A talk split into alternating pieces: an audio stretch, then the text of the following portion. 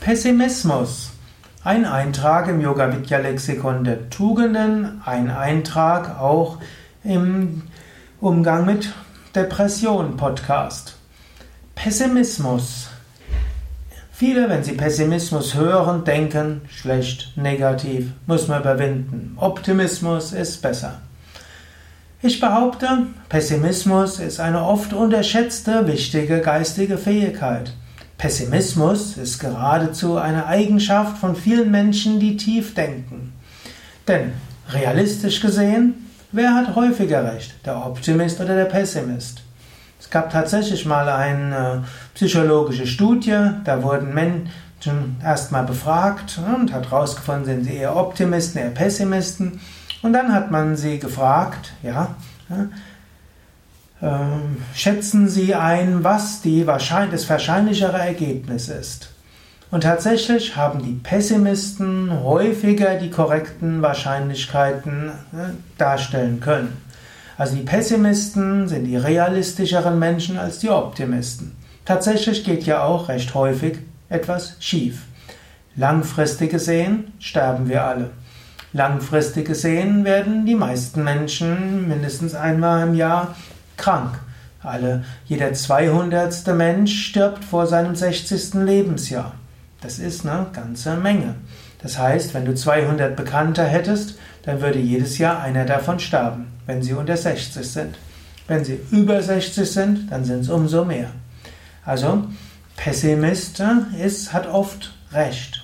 Genauso auch Pessimismus auch im Einschätzen von Situationen. Es ist gut, wenn du in einer Gruppe bist, dass einer davon der Pessimist ist. Wenn einer in der Gruppe eben ausdrückt, sagt, was alles äh, schiefgehen könnte, dann muss man das in Betracht ziehen. Natürlich, der Optimist, der ist der fröhlichere Mensch, der ist der zuversichtlichere Mensch, das ist der, der Dinge unbefangener angeht. Und oft sind die Optimisten die mutigeren Menschen. Oft trauen die sich einiges zu. Die Optimisten übersehen dann ja auch, wenn Dinge schief gehen. Und oft genug muss der Pessimist nachher die Scherben wegräumen, die der Optimist in seinem hm, jugendlichen Leichtsinn irgendwo hinterlassen hat. Pessimismus ist also etwas Gutes. Es gab auch mal die Aussage, dass Optimisten länger leben als die Pessimisten. Das stimmt nur in der sogenannten Ceteris Paribus Bedingung. Das heißt, wenn alles andere gleich ist. Also angenommen, die Optimisten und die Pessimisten haben jeweils genau den gleichen Lebensstil, nur der Optimist unterscheidet sich vom Pessimisten in seiner Lebenseinstellung. Dann gilt tatsächlich, wenn der Optimist und der Pessimist gleich leben, gleiche Lebensstil haben, dann lebt der Optimist anscheinend länger. Aber der Pessimist hat häufiger einen gesunden Lebensstil. Der Optimist denkt, okay, mir passiert schon nichts. Optimisten rauchen häufiger als Pessimisten. Optimisten trinken mehr Alkohol als Pessimisten. Optimisten fahren, überschreiten häufiger die Geschwindigkeitsbegrenzungen. Optimisten sind häufiger in Verkehrsunfällen. Optimisten sind häufiger an Bankcrashs beteiligt und so weiter. Der durchschnittliche Pessimist hat einen gesünderen Lebensstil und lebt deshalb tatsächlich länger als der Optimist. Ja, was machst du jetzt mit all dem? Also zunächst mal angenommen, du hast eine gu gute Dosis von Pessimismus, dann danke dafür. Klopf dir aus die Schultern und sag, toll, ich bin ein pessimistischer Mensch. Das ist gut und das ist großartig. Ich sehe Schwierigkeiten im Voraus, ich bin aufs Schlimmste vorbereitet, ich lebe deshalb gesund, weil ich eben weiß, das Schlimmste könnte eintreten. Wenn du eine solche Einstellung zu deinem Pessimismus hast, ja, dann kannst du auch glücklich sein mit deinem Pessimismus. Wenn du als Pessimist ständig versuchst, Optimist zu werden, dann gehst du nur gegen deine Natur. Und gerade dadurch, dass du deinen Pessimismus schätzt, bist du doch etwas optimistisch geworden. Du wertschätzt deinen Pessimismus. Natürlich, der Pessimist muss auch wissen, er wird normalerweise, und die Pessimisten sind ja die realistischeren, er wird die negativen Dinge in der Wahrscheinlichkeit überhöhen.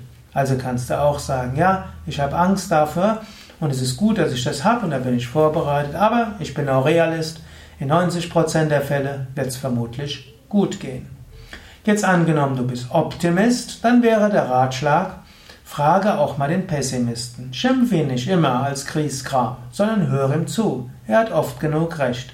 Sei ihm auch dankbar, denn oft genug hat er dir schon Scherben weggeräumt, die du hinterlassen hast, als du wieder irgendein sinnloses Wagnis eingegangen bist. Als Pessimist sei auch dankbar dem Optimist, denn es ist gut, dass auch wieder einiges probiert werden. Wenn du so miteinander umgehst, dann ist es gut. Noch ein Aspekt Pessimismus und Spiritualität. Spiritualität hm, gibt es für Optimisten und für Pessimisten. Es gibt diese freudigen Menschen, die Freude ausstrahlen, alles von der schönen Seite aus sehen und dann immer sagen, es wird schon gut gehen und alles ist großartig und Gott kümmert sich um alles. Das ist eine Form der Spiritualität. Es gibt aber auch die andere. Und die andere Form der Spiritualität, die geht von einem, man könnte sagen, einem Pessimismus aus. Zum Beispiel der Buddha hat gesagt, alles Leben ist Leiden. Dann hat er noch gesagt, woher kommt Leiden? Leiden kommt aus Wünschen, Leiden kommt aus Verhaftung. Oder Krishna sagt auch, es gibt drei Tore, es gibt zwei Tore zur Hölle. Karma und Kroda, Karma ohne R, Gier und Zorn. Diese führen zur Hölle. Denn wenn du einen Wunsch hast, dieser Wunsch mag mal erfüllt werden. Wenn der Wunsch erfüllt wird, dann hast du Angst, dass er verschwindet und dann bist du im Leiden. Der Wunsch wird erfüllt, und anschließend wird, bleibt der Wunsch und dann merkst du, hm, hat dir doch nicht die Erfüllung gegeben, die du wolltest, leiden. Noch häufiger, du hast einen Wunsch, du kannst ihn nicht erfüllen, Konsequenz, leiden. Alles, was einen Anfang hat, hat auch ein Ende. Alles, was beginnt, geht vorbei. Körper geht vorbei, Gesundheit geht vorbei, Beziehungen zu Menschen gehen vorbei und so weiter. Das mag wie Pessimismus klingen und äh,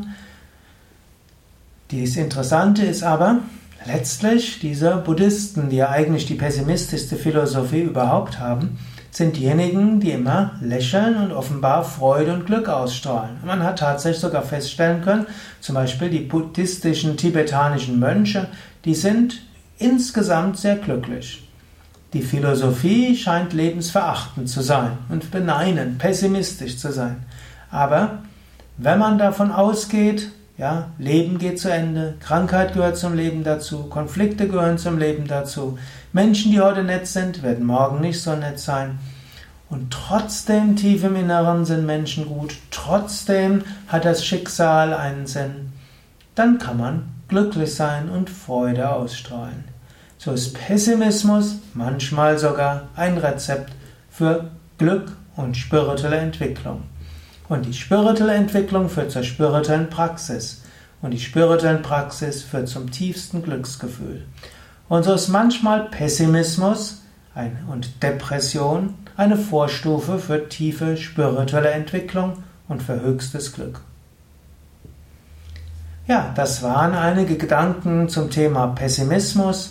Gedanken, die du vielleicht gar nicht so häufig hörst, mindestens nicht in spirituellen und esoterischen Kreisen mehr und auch nicht in populärpsychologischen Kreisen, aber auch westliche Philosophie wertschätzt den Pessimismus und indische Spiritualität ganz sicher, auch klassische christliche Spiritualität. Mehr Informationen über das Thema Optimismus, Pessimismus, Depression, Freude und Spiritualität, spirituelle Entwicklung und Tipps für Yoga-Übungen, Meditation und die Adressen von Yoga-Zentren, Yoga-Lehrern, Yoga-Ashram-Seminarhäuser und Yoga-Ferien auf unseren Internetseiten auf www.yoga-vidya.de